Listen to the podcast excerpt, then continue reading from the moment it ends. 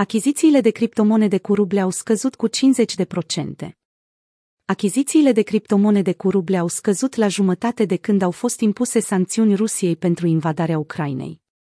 Deși foarte mulți analiști financiari și specialiști se așteptau ca acestea să crească tocmai pentru a evita sancțiunile, ele s-au diminuat cu 50% pe toate marile platforme de exchange, potrivit Chainalysis. Întreaga lume s-a coordonat pentru a nu lăsa să treacă nepedepsit actul impardonabil pe care Vladimir Putin îl pregătește de luni bune. Săptămâna trecută, Bitcoin a crescut cu 15%, iar experții la nivel mondial au presupus că majorarea cotatiei se datorează achiziției accelerate de criptomonede din partea rușilor. Teoria a fost respinsă de datele pe care compania de analiză mai sus numită le-a prezentat. Astfel că în 3 martie volumul de criptomonedă achiziționată prin rublă ajunsese la 34,1 milioane de dolari, la mai mult de jumătate față de 70,7 milioane de dolari cât era pe 24 februarie. Și chiar dacă acum experții au început să respingă ideea că Rusia se va îndrepta spre criptomonede pentru a ocoli sancțiunile impuse de UE și Statele Unite ale Americii, aceste două entități fac în continuare demersuri pentru a strânge și mai tare menghina economică în care este băgată țara invadatoare. Fără ruble la tranzacții. New York e cu ochii pe blockchain-uri.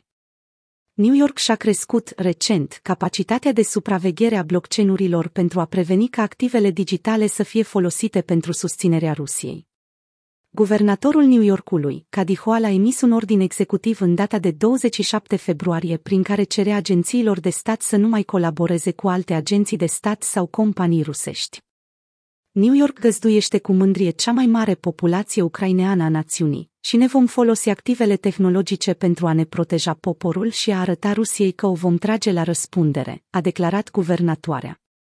Pe de altă parte, Jake Kervinsky, șeful de politică la Asociația Blockchain din Statele Unite ale Americii, a mers până la a numi aceste preocupări cu privire la cripto total nefondate. 1. Rusia can't use crypto to evade sanctions.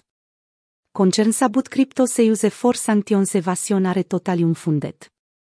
The fundamentally misunderstand how sanctions work, how crypto markets work, how Putin is actually trying to mitigate sanctions. I'll explain. Jack Kervinsky și Chervinsky, marți 1, 2022. Are Redboard, șeful afacerilor juridice și guvernamentale la investigatorul TRM Labs, a afirmat că este prea târziu pentru ca activele digitale să poată oferi suficientă lichiditate Rusiei și că natura publică a blockchain-urilor este deja un factor suficient de descurajare pentru cei care doresc să eludeze sancțiunile. Rusia nu poate folosi cripto pentru a înlocui sutele de miliarde de dolari care ar putea fi blocate sau înghețate, a declarat acesta, citat de Cointelegraph. În fața acțiunii de reglementare care se profilează din partea comunității internaționale, multe dintre cele mai importante platforme de exchange de criptomonede din lume au decis să pună pe lista neagră indivizii și organizațiile sancționate. Binance însă a refuzat cererile de cenzură a conturilor clienților ruși nevinovați. Bitcoin sub lupa suspiciunilor. Rolul criptomonedelor precum Bitcoin a fost un punct cheie de discuție în timpul invaziei Ucrainei de către Rusia și a sancțiunilor și a tulburărilor ulterioare ale pieței financiare. Și a ridicat mai multe întrebări despre cum sunt folosite și cum arată viitorul acestor criptomonede. După invadarea Ucrainei, Rusia a fost lovită de o serie de sancțiuni economice care vizează separarea țării de sistemul financiar global. Persoane publice influente și instituții financiare ruse au fost plasate de Statele Unite ale Americii pe lista de sancțiuni care interzice efectiv firmelor americane să facă afaceri cu ele. Sancțiunile au făcut ca rubla rusească să scadă.